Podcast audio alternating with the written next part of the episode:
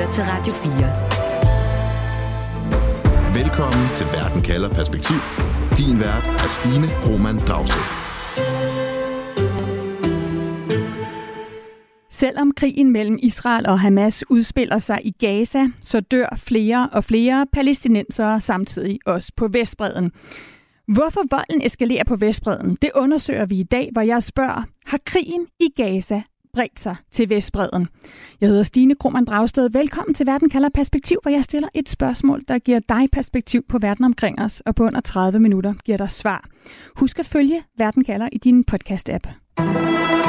Du lytter til Radio 4. Velkommen til dig, Sune Havbølle. Tak. Professor og mellemøstforsker på Roskilde Universitet. Sune, der bliver kæmpet i Gaza lige nu, og det fylder rigtig meget i selvfølgelig Gaza, Israel, i hele verden, men der er også en blodig konflikt mellem palæstinenser og israelere i det her andet område, der hedder Vestbreden, et område, der ligger mellem Israel og Jordan, og et område, som jo ikke bliver kontrolleret af Hamas. Sune, prøv lige at forklare, hvem er det, der angriber hvem her?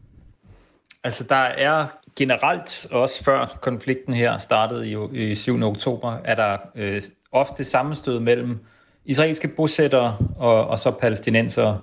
Nogle af de her sammenstød starter ved, at øh, bosættere altså angriber palæstinensere enten med det formål at chikanere dem, eller at øh, skubbe dem væk fra, fra, fra områder.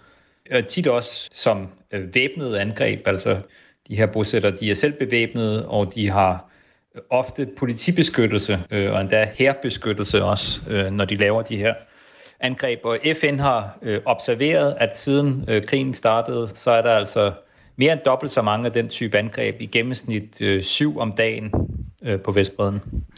Så i hvert fald noget af den vold, der er eskaleret, den handler om de her sammenstød mellem israelske bosættere og palæstinenser på Vestbreden, som jo altså er israelsk besat.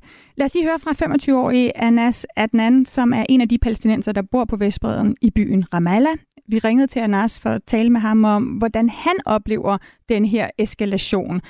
Og selvom han siger, at ja, volden er steget, så er det for Anas bare en forlængelse af den virkelighed, han og generationer af palæstinenser har levet under på Vestbreden.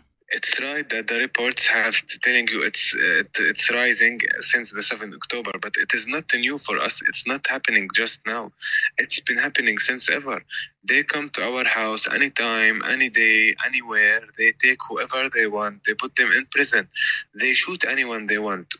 Ja, det er rigtigt, at volden stiger, men det er ikke noget nyt for os. Det er sket for evigt, siger Anas. De kommer til vores hjem, de får sat dem i fængsel, de vil, og de skyder dem, de vil. Det er altså hans udlægning af, hvad han som palæstinenser føler, der sker på Vestbreden. Israels besættelse af Vestbreden betyder, siger Anas, at han ikke kan bevæge sig frit rundt. Han kan ikke besøge sine bedsteforældre på grund af israelske kontrolposter. Han kan ikke vandre en tur op i bjergene lige ud for byen Ramallah, hvor han bor. Uh, first, there is Israeli settlements everywhere. Anna, I can't move outside of my city.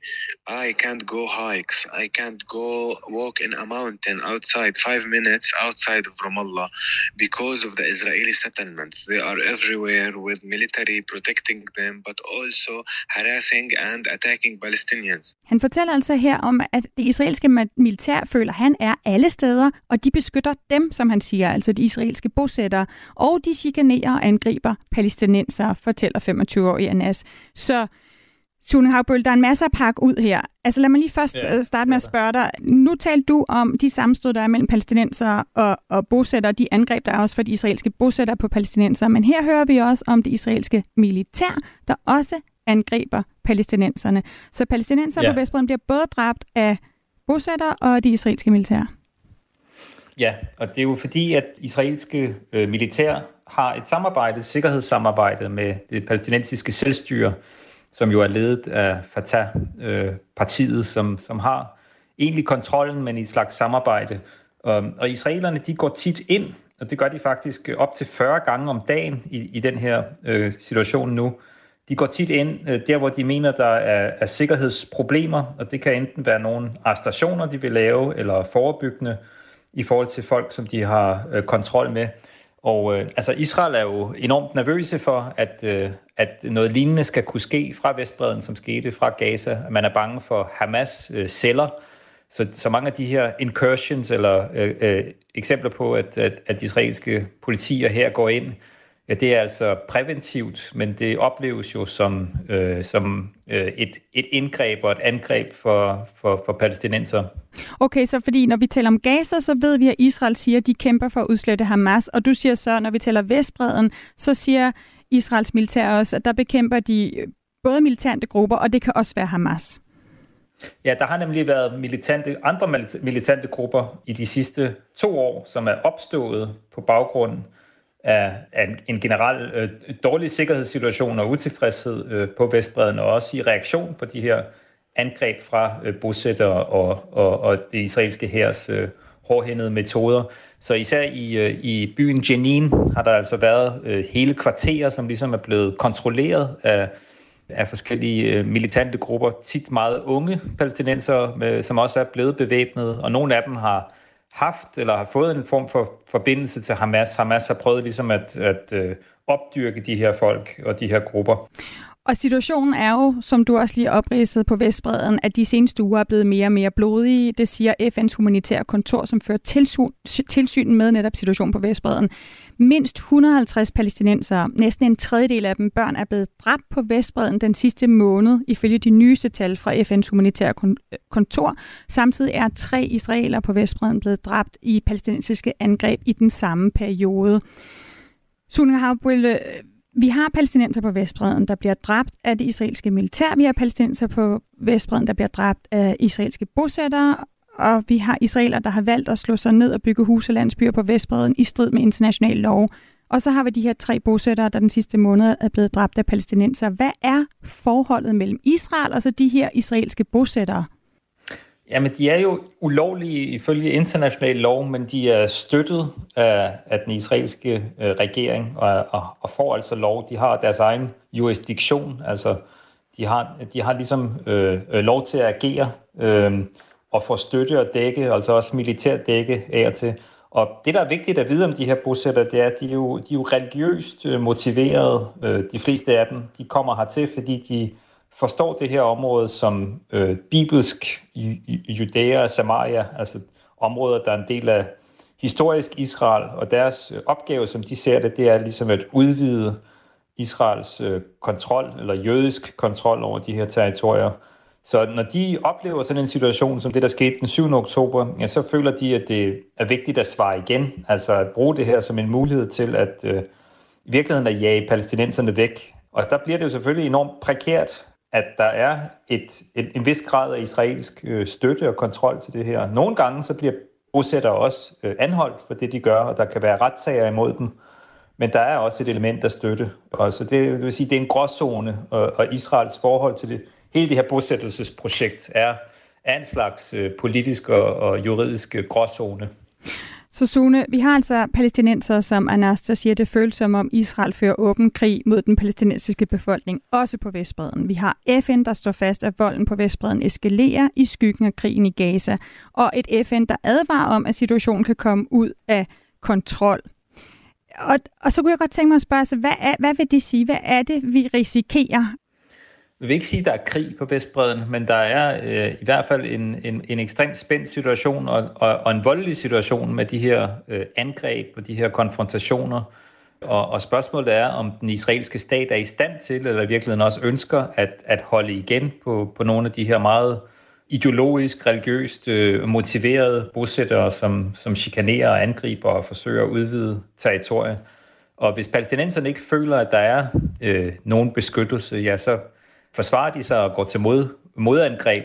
Så er der hele spørgsmålet om den, det, det palæstinensiske selvstyre, som jo egentlig skulle være dem, der, der har kontrol over sikkerheden, om de gør nok, om de kan gøre nok, og om deres autoritet er ved at bryde lidt sammen.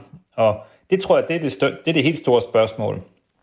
Øhm, fordi hvis, og det har man talt om i, i flere år i virkeligheden, at, at legitimiteten og autoriteten er ved at bryde sammen for selvstyret. Og hvis den her situation skubber til det, og vi begynder at se områder, hvor folk simpelthen ikke øh, respekterer dem længere og tager, tager sagen i egen hånd, ja, så, så kan vi rykke tættere på, på, på en egentlig konflikt. Men, men lige nu vil jeg ikke sige, at det er en, det er en krigstilstand. Det er en ekstremt øh, spændt tilstand.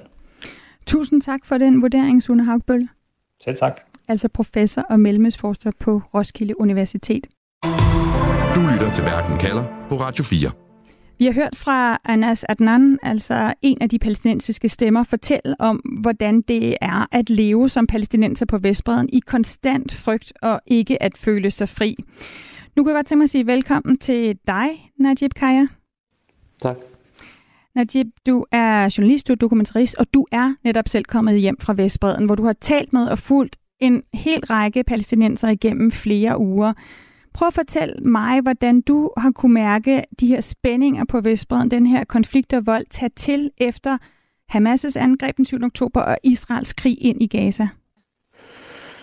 Jamen, spændingerne giver sig især øh, til udtryk øh, i form af flere øh, israelske militæroperationer i områderne, hvor de prøver at tage folk, som de anklager for, for terror, øh, for at bekæmpe israelske styrker, øh, for at være i ledtog med Hamas eller Islamisk Jihad eller andre militante grupper. Og øh, typisk, når de rykker ind de her områder her, det israelske militær, så møder de modstand. I en by som Jenin, så, så slår folk igen med våben, det vil sige, de skyder, de, har, de er bevæbnede, der er militante grupper. Unge mænd, som har organiseret sig og mobiliseret sig imod øh, israelerne. I for eksempel udkanten af Ramallah, så er det ikke øh, militante på den måde, det er unge, især unge drenge, teenager, som kaster med sten. Og øh, det, der så sker, det er, at det israelske militær i flere tilfælde har, har besvaret stenkasten med skud, skarpe skud og, og dræbt øh, både unge mænd, men også øh, børn, det vil sige teenage-drenge. Og jeg har, jeg har talt med venner til nogle af de dræbte. Blandt andet har jeg talt med med venner og pårørende til en 13-årig, som blev skudt og dræbt af en israelsk soldat. Ifølge vidnerne var han ikke med til at kaste med sten. Men jeg har også mødt øh, en ung mand, eller en teenager på 14 år, som blev skudt i sit, i, i sit lov, øh, og hans 17-årige kammerat blev skudt i hovedet, efter de begge havde kastet med sten efter det israelske militær. Så det er ligesom den ene måde, det giver sig til udtryk for på. Den anden, den anden måde, det er altså bosætterne, som, som ifølge palæstinenserne har set deres snit til at udvide deres råderum, at de har intensiveret deres pres på palæstinenserne i nogle af de områder, som, som, som de øh, gør krav på, og, og som også i mange tilfælde nu er blevet dokumenteret, at de har annekteret, det vil sige, de, de tager jord fra palæstinenserne, og de palæstinenser, der bor i de områder, de kan typisk ikke gøre så meget modstand. Det er landbrugsområder, de er ikke, øh, altså, de er ikke militante, de palæstinenser, der bor der. Det er typisk bønder. Og øh, de er lidt overladt til det internationale samfund, eller israelske soldaters noget, at, at de enten bliver reddet af dem, eller at observatører på en eller anden måde kan forebygge, fordi de observerer det, altså det vil sige internationale observatører, freds, fredsaktivister, der observerer det og kan på en eller anden måde øh, udøve et pres, så de ikke gør det. Mm. Men, men, men der har også været tilfælde, ifølge nogle af dem, jeg har talt med, på, på at bosættere de har taget jord, de har intimideret, truet, tæsket. Nogle palæstinenser, som jeg har mødt. Jeg har mødt en, øh, en mand, som arbejder for PA, de palæstinensiske myndigheder, øh, som formelt set samarbejder med det israelske militær, men han blev, mens han observerede, en fordrivelse af nogle beduiner, palæstinensiske beduiner, nogle ekstreme bosættere. Der blev han til fangetaget, tæsket, tisset på. Øh, der blev taget billeder af ham og hans kammerat i ydmygende positioner. Så der sker en, der sker en optrapning. Najib, hvor stiller det de palæstinenser, du mødte? Altså, hvilken følelse efterlader det hos dem? Jeg vil sige, at øh, i takt med årene, øh, men især her efter den 7. oktober, så så har de militante grupper fået en meget stærk tiltrækningskraft. Og det har de, fordi der er mange palæstinenser, der føler sig afmægtige. Øh, og det gør de, fordi at øh, de føler sig svigtet af det internationale samfund, fordi man på Vestbreden øh, altså ikke har Hamas som autoritet. Øh, Hamas opererer som hemmelige celler på Vestbreden. Øh, det er PA, som er domineret af Fatah, øh, som, som, som bestemmer på Vestbreden, og deres styre, Fatahs styre, føler, de har forrådt dem. De føler sig ikke beskyttet af Fatah. De føler, at Mahmoud Abbas han er korrupt. Lederen han sidder der bare øh, og, og, og lukrerer på at være leder økonomisk. Men de føler at ikke, at han kæmper deres sag, og prøver på at arbejde for en, øh, for en uafhængig palæstinensisk stat, noget som de var blevet lovet for mange år siden, for tre årtier siden i 1993. Det er kun gået den modsatte retning siden øh, fredsaftalen, Oslo-aftalen i 93. Bosættelserne er blevet udvidet, efter Netanyahu har siddet på magten i så mange år.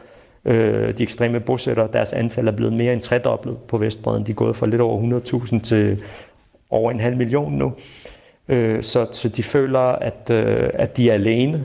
De føler, de føler ikke rigtig, de, de ved ikke, de, de, de, de har ikke lyst til at følge i samme spor. Mange af dem kan jeg mærke på dem. Og det er det, som øh, nogle af de militante grupper prøver at udnytte. De prøver at udnytte den her desperation og sige til dem, prøv at høre, altså I har gjort alt det, som I er blevet bedt om, I har ikke fået noget ud af det. Slut jer til os og kæmp, i stedet for at, at, hvad nu det hedder, at lade jer undertrykke, uden at gøre modstand. Lad mig byde en til stemme. Velkommen til programmet her. Netop dig, Jotam Confino. Velkommen tilbage til Hvad den kalder. Tak skal du have, Stine. Journalist for CBS News. Du er med fra Tel Aviv i Israel.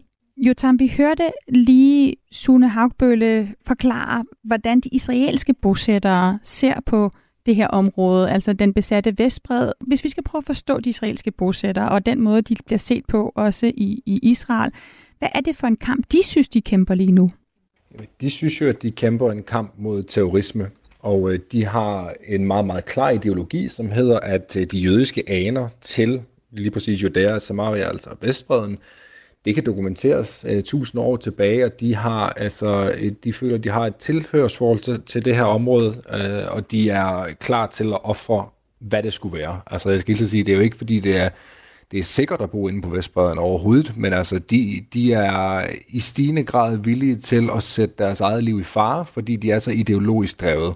Så det er jo meget, meget ideologiske mennesker. Mange af dem er også meget, meget ekstreme og øh, mener ikke, at palæstinenserne har ret til at være der overhovedet. Altså hvis det stod til dem, så ville de allerhelst have dem helt væk derfra, så de kunne få lavet et stort Greater Israel, som går fra Jordanfloden og ud til Middelhavet. Så det er sådan lidt den anden, uh, from the river to the sea, kan man sige, med modsat foretegn. Altså palæstinenserne vil gerne have et rent Palæstina, uh, hvor ingen jøder er, og uh, de her jøder, der bor i Nordvestbreden, vil rigtig gerne have øh, det modsatte, altså et, et stort Israel, hvor der ingen palæstinenser er. Så de er herinde på de her, i de her bosættelser, og de bliver konstant ved med at udvide, og de bliver konstant ved med, med at vise palæstinenserne, at øh, de ikke vil finde sig i noget som helst. Hver eneste gang, der er begået et terrorangreb, jamen, så etablerer de nærmest en ny bosættelse, og de gør det så langt inde i Vestbreden, i hjertet af Vestbreden, at man kan komme, så man mere eller mindre ødelægger muligheden for, at der kan komme en, en sammenhængende palæstinensisk stat på sigt. Israel har jo erklæret, at de vil udslette Hamas, og de er gået i krig, altså de har en landinvasion i Gaza. Øh, kan der være en opfattelse, Jotam, blandt israelske bosættere af, at de har fået sådan en slags carte blanche til at gå hårdt til værks imod palæstinenserne også på Vestbreden nu? Jamen, det er der ikke nogen tvivl om. Altså, vi skal huske på, at den regering, der sidder lige nu med Netanyahu i spidsen, er jo en af de mest ekstreme øh, regeringer i Israels historie. Det er nogle meget, meget højorienterede, nationalistiske øh, partier, som sidder med magten, og de er repræsenteret af deres øh, stemmer. Det er jo dem, der bor inde på Vestbreden. Og man kan se, at de sidste 10 måneder har der været utrolig meget øh, bosætter vold. Altså, der har været flere omgange af deciderede pogromer, altså, øh, hvor et hundredvis af bosættere har stormet palæstinensiske byer og sat ild til huse og slået palæstinenser ihjel. Så man kan sige, de føler jo, at de har en eller anden form for, altså de har deres ryg, øh, og man kan sige, at det der sker lige nu, det er jo, at hele, hele verdens fokus er på Gaza, det vil sige, at de føler, at de har nem, netop carte blanche til at gå ind og gøre, hvad de vil ind på Vestbreden. Uh, øh, og så er Vestbreden lige pt. også utrolig kaotisk. Altså det israelske militærs fokus ligger uh, i Gaza, og så ligger det nordpå, op uh, ved Libanon-grænsen. Så de kræfter, de bruger lige nu inde på Vestbreden på at, at arrestere terrorister, og øh, folk, de mener tilhører terrorgrupper, jamen det gør så, at der også er mindre tilsyn med for eksempel bosætterne, og det er jo et kæmpe problem, og det er jo derfor, vi ser dem også nu gå ud og tage, simpelthen, ja, tage sagen i egen hånd, altså gå ud og skyde på dem, som de føler øh, øh provokerer dem, eller som de i det hele taget bare mener skal, skal fjernes fra det område, som de er i. Og Najib, det er jo så nogle af de familier, du har talt med, altså nogle af dem, der er blevet ofre for de her ekstreme israelske bosættere, øh, som simpelthen går til angreb på øh, palæstinenserne, og også på de bønder, der i mange år har haft olivenlåner og andet på, på Vestbreden, som ikke føler sig beskyttet. Prøv lige at forklare, fordi normalt, hvis man bliver angrebet på ens egen jord, i, i ens eget hjem, så ringer man til politiet. Her der taler vi om et palæstinensisk selvstyre, der samarbejder med Israel, og så har vi Israels militær indover. Hjælp os lige med at forstå, hvorfor det er anderledes der. Så altså, hvorfor palæstinenser på Vestbreden ikke har nogen, de kan ringe til, som kan beskytte dem? Jamen det, altså, summa summarum er, at øh, de bønder, som bor ude i de her områder her, som ligger klods op af de her bosættelser, de føler sig overladt øh, til sig selv. Øh, de føler, der ikke rigtig er nogen, som kan beskytte dem. Altså officielt så er de her områder her jo besat ifølge international lov, så det er de israelske militære, der har ansvaret for at beskytte dem. PA, de palæstinensiske myndigheder, de kan ikke øh, altså udøve nogen magt i de her områder her. De er underlagt det israelske militær. Øh, og det, som sker, det er jo, at øh, hvis der ikke er noget pres fra det israelske militær. Hvis det israelske militær ser passivt til, det er sket i nogle af de her tilfælde her, øh, eller hvis de endda er med til at hjælpe ifølge, altså nogle af de her palæstinenser, jeg har talt med, så har det israelske militær været der, og, og, og endda stået der med nogle, med nogle biler og så videre. Øh, og det har nok været en reaktion på det, der skete den 7. oktober, at der har været en eskalering af de her tilfælde her, jamen så, så, så er der ikke rigtig noget at stille op for de her palæstinenser, så kan de ikke gøre andet end at pakke deres ting, og så rykke et andet sted hen, øh, og øh, være fuldstændig overladt til sig selv. Jeg mødte en familie fra en landsby, der hed Wadi Sheikh, altså som boede i nogle telte midt ude i ingenting, altså i en nabolandsby. Og det var simpelthen, fordi de var blevet jaget på flugt, og lederen af, af den her landsby, en af lederne, Abu Bashar, han fortalte mig, at, øh, at der havde været militærkøretøjer Øh, men der har også været uniformerede bosættere. Det er noget nyt, fortæller han mig, og det er der også andre palæstinenser, der har fortalt, at nogle af de her bosættere, som tidligere rendte rundt i civil, jamen de er blevet uniformerede, og de er også blevet oprustet, de har fået nogle våben. Så der har også været en eller anden form for proces internt i det, i de israelske myndigheder, hvor man, hvor man, fordi at man har fjernet fokus fra Vestbreden i meget høj grad mod Gaza, hvor der selvfølgelig også har været en uh, troppe øh, samling dernede, øh, jamen så har bosætterne også fået meget mere ansvar og øh, autoritet i de her områder her, og det har de, det har de simpelthen udnyttet. Og fra palæstinensernes side, så ser man dem, som i virkeligheden altså, skulle beskytte dem, det vil sige det israelske militær, at de faktisk er medvirkende til, til nogle af de her pogromer, som, øh, som Jotam kaldte det for. Nogle af de her fordrivelser, der er af dem. Og, øh, og det er jo netop det, som øh, det, det passer rigtig godt ind i for eksempel Hamas' narrativ om, at palæstinenserne er overladt til sig selv. Så det, som mange af de aktivister, jeg har talt med, som er fortaler for fredelige metoder, en fredelig modstand mod, mod Israel, øh, aktivister, som anerkender Israels ret til at eksistere, øh, de frygter, at de mister en, en hel ungdomsgeneration til Hamas, fordi at der ikke er nogen altså udsigt til, øh, til hjælp fra andre steder. Så det handler om at alliere sig med dem, som stiller sig til rådighed.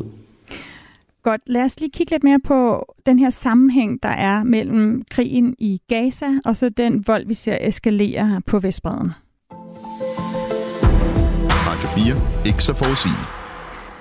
Jotam Confino, siden den 7. oktober og Hamas' angreb ind i Israel, så har det israelske militær altså også intensiveret deres øh, militæroperationer på Vestbreden. Altså siger Israel, at deres angreb har med krigen mod Hamas i Gaza at gøre? Ja, altså det er jo det helt, den helt enkle forklaring på det her, det er jo, at Israel har svoret at udslætte Hamas som organisation inden i Gaza, men også øh, i det hele taget. Og vi skal huske på, at inde på Vestbreden er der jo altså også utrolig mange Hamas-terrorister, som Jamen, som har kontrol med nogle dele af området. Altså den nordlige del af Vestbreden for eksempel, hvor det palæstinensiske selvstyre jo egentlig skulle have kontrollen, det har de altså i de, de sidste par år i stigende grad tabt, blandt andet til Hamas og til Islamisk Jihad og andre affilierede grupper med dem. Så Israel kører lige nu en hård kampagne, hvor de massearresterer inde på Vestbreden. Det er altså over 1400 mennesker, der er blevet arresteret siden 7. oktober. 150 mennesker er blevet slået ihjel øh, i kampe. Der er mange af dem, dem der også er børn, som Najib også øh, nævner, og så er der også nogle af dem, der er blevet slået ihjel af bosættere. Men øh, Israel siger, at de har arresteret omkring 900 mennesker, som tilhører Hamas. Så man kan sige, at det her det er en fuldstændig målrettet kampagne mod at komme Hamas til livs enten ved at slå dem ihjel, eller ved at arrestere dem. Fordi det, der skete den 7. oktober, vil man ikke acceptere nogensinde sker igen. Og en ting er selvfølgelig at fjerne dem fra magten ind i Gaza, men det andet er altså også at få dem fjernet fra øh, Vestbreden, fordi at der er rigtig mange af dem, som tilhører Hamas, som har begået terrorangreb i stigende grad i de sidste par år mod, mod israelere, og det, er, altså, det ser vi set jævnligt. Altså bare de sidste 10 måneder inden den 7. oktober, der blev cirka omkring 29 israelere slået ihjel i forskellige terrorangreb det er både soldater, men også børn og mødre, og, øh, som, som er blevet slået ihjel af blandt andet medlemmer af Hamas, men også øh, islamisk jihad-affilierede grupper. Så det her det er en helt målrettet kampagne mod dem. Så når, hvis man spørger det israelske militær, hvordan de kan forklare de her mange dødelige angreb, altså 150, der er blevet dræbt siden den 7. oktober, 44 børn, så er det simpelthen, at det er, det er en del af det, der sker, når at man går ind og prøver at få fat på det, de kalder militante øh, islamister på Vestbreden. Jotam? Ja, altså når de går ind i Jenin for eksempel, og vi har jo set utallige videoer fra lige præcis Jenin, hvor de her åbne gadekampe, de foregår mellem enten Hamas og Islamisk Jihad eller Jenin, bataljonen, som jo også er affilieret med islamisk jihad, og så israelske soldater. Det er jo meget, meget voldsomme kampe. Det er jo altså Kalashnikovs, der bliver affyret i små gyder, hvor israelske soldater stormer ind og forsøger at slå dem ihjel. Og hvis man er, bliver fanget i krydsilden der, hvilket der er mange, der gør, jamen så dør du. Altså de skyder med skarpt i de her områder, så det er sindssygt farligt. Og hvis man så også udfører luftangreb, som Israel har faktisk har gjort i dag i Jenin, jamen så stiger sandsynligheden for, at man slår andre ihjel selvfølgelig også. Så det her, det er altså Israels svar på, hvorfor der er så mange, der bliver slået ihjel. Det er fordi, når de rykker ind på Vestbreden og arresterer, så bliver de mødt med modstand. Øh, og det gør de jo ofte for eksempel i Jenin. Og det fører til, at øh, både israelere bliver dræbt, men altså i meget højere grad, at palæstinenserne bliver dræbt derinde. Najib, hvordan opleves det blandt de palæstinenser, du har talt med på Vestbreden? Altså, er, er der en oplevelse af, at Israel også er gået i krig imod dem? Øh, ja, det er der. Altså, i allerhøjeste grad. Altså, som, som Jotam rigtig nok sagde, så er der decideret kampe i for eksempel et område som Jenin, øh, og også andre områder, altså, hvor, hvor milita- den militante modstand øh, mod øh, den israelske besættelse er blevet meget mere intensiveret, er blevet voldsommere. Og, men på Vestbreden, altså, der, der, der, der er det jo meget forskelligt fra område til område. Øh, I Jenin er der jo decideret kamphandlinger, og der er helt åbenlyst øh, militante grupper, som patruljerer på gaderne. Jeg mødte dem selv, talte med dem, mens jeg var der. Men for eksempel i Ramallah, så er der nogle flygtningelejre, øh, hvor øh, de her modstandsgrupper, øh, de militante, de er meget mere, hvad skal jeg sige, under radaren, øh, de hemmelige. Fordi det er områder som PA, øh, de, øh, de palæstinensiske myndigheder, som samarbejder med Israel, de har autoriteten der, de hjælper Israel med at slå ned på dem. Så derfor er det sværere for dem at operere i de her områder her. Og her der, der rykker israelske styrker ind i forskellige områder, øh, typisk meget fattige områder, flygtningelejre. Og øh, der er både militante øh, modstandsfolk, men der er også fredelige aktivister, øh, som bliver anholdt øh, ifølge de lokale. Øh, så på den måde så opfatter de lokale det ikke kun som et forsøg på at knægte nogle af de her grupper her, som bruger væbnede midler øh, mod israelerne, men også fredelige øh, politiske aktivister. Øh, og øh, det er også noget, som menneskerettighedsorganisationen siger, at Israel, øh, altså, at de slår ned på nogle mennesker, som, som også ikke gør øh, militær modstand mod, mod den. Du lytter til Radio 4. Og du lytter til Verden kalder, hvor jeg i dag stiller spørgsmålet, har krigen i Gaza bredt sig til Vestbreden? Najib Kaya, hvad er dit svar på det spørgsmål, eller din konklusion? Min konklusion er, at, øh, øh at krigen i Gaza har påvirket situationen på Vestbreden i meget høj grad. Øh, har, altså den, den, den, den smitter af på situationen på Vestbreden, og har gjort, at nogle af de problemer, der var der før, at de eskaleret. Øh, palæstinenserne føler, Øh, de civile palæstinenser, jeg har talt med, de føler, at de bliver kollektivt afstraffet i de områder her, for det, som Hamas har gjort øh, nede i Sydisrael. De føler, at, øh, at, at, at det ikke er fair, at de skal straffes for det, fordi det, det er ligesom deres narrativ, at det, at det er det, der foregår. Nogle steder er der deciderede kamphandlinger, som for eksempel i Jenin øh, i den nordlige del af Vestbreden, og så er der andre steder, hvor det er demonstrationer øh, mod israelske styrker, der er stenkast mod dem, når de rykker ind i deres områder, og det medfører, at israelske styrker de skyder igen. Så der er i, i Jenin er der nogle gange krigslignende tilstanden, øh, men ikke en øh, altså, højintens krig som i Gaza. Overhovedet ikke på det niveau, men voldsom nok. Og andre steder, jamen, så er, det en, er der en meget anspændt atmosfære med folk, der bliver dræbt dagligt desværre. Jotam Confino, din konklusion, har krigen i Gaza bredt sig til Vestbreden? Absolut, og jeg tror, at Israel simpelthen kigger på både Gaza og Vestbreden som et samlet problem på en måde for dem, fordi de ved, at Hamas som sagt også opererer i høj grad inde på Vestbreden, og det man så den 7. oktober er et wake-up call for Israel om, at man ikke længere simpelthen kan acceptere, at den her gruppe der overhovedet eksisterer, eller at der er nogle medlemmer. Så øh, man går systematisk efter den, både i Gaza, men også på Vestbreden, og grunden til, at man gør det også inde på Vestbreden, det er fordi, at man også ved, at de har stor tilslutning derinde. Altså, der er mange, som tror, at, øh, at det palæstinensiske selvstyre er upopulært, men der ikke er rigtige andre, som de gider at støtte. Men hvis man kigger på de seneste meningsmålinger lavet af palæstinensiske institutter tilbage fra juni måned for eksempel, så vil 80% af palæstinenserne have, at palæstinensiske præsident øh, Mahmoud Abbas han skal gå af. Og hvis der var valg i morgen, jamen, så ville Hamas' leder Ismail Haniyeh, han vil altså vinde meget komfortabelt over Mahmoud Abbas. Han vil vinde med 56% faktisk og cirka, 5, cirka 33 procent af alle palæstinenser støtter øh, Hamas. Så man kan sige, at Israel ser det her som et kæmpe problem, og det er derfor, de sætter så hårdt ind lige nu og masse arresterer, og simpelthen slår Hamas folk ihjel, hvis de kan komme afsted med det. Tusind tak begge to for den konklusion. Altså Najib Kaya, dokumentarist og journalist, der netop er hjemkommet fra Vestbreden, og Jotam Confino, journalist for CBS i Tel Aviv i Israel. Programmet her var tilrettelagt af Frederik Lyne og mig, Stine Krohmann Dragsted. Camilla Høj Eggers er vores redaktør. Du har lyttet til en podcast fra Radio 4. Find flere episoder i vores app, eller der, hvor du lytter til podcast. Radio 4 ikke så forudsigelig.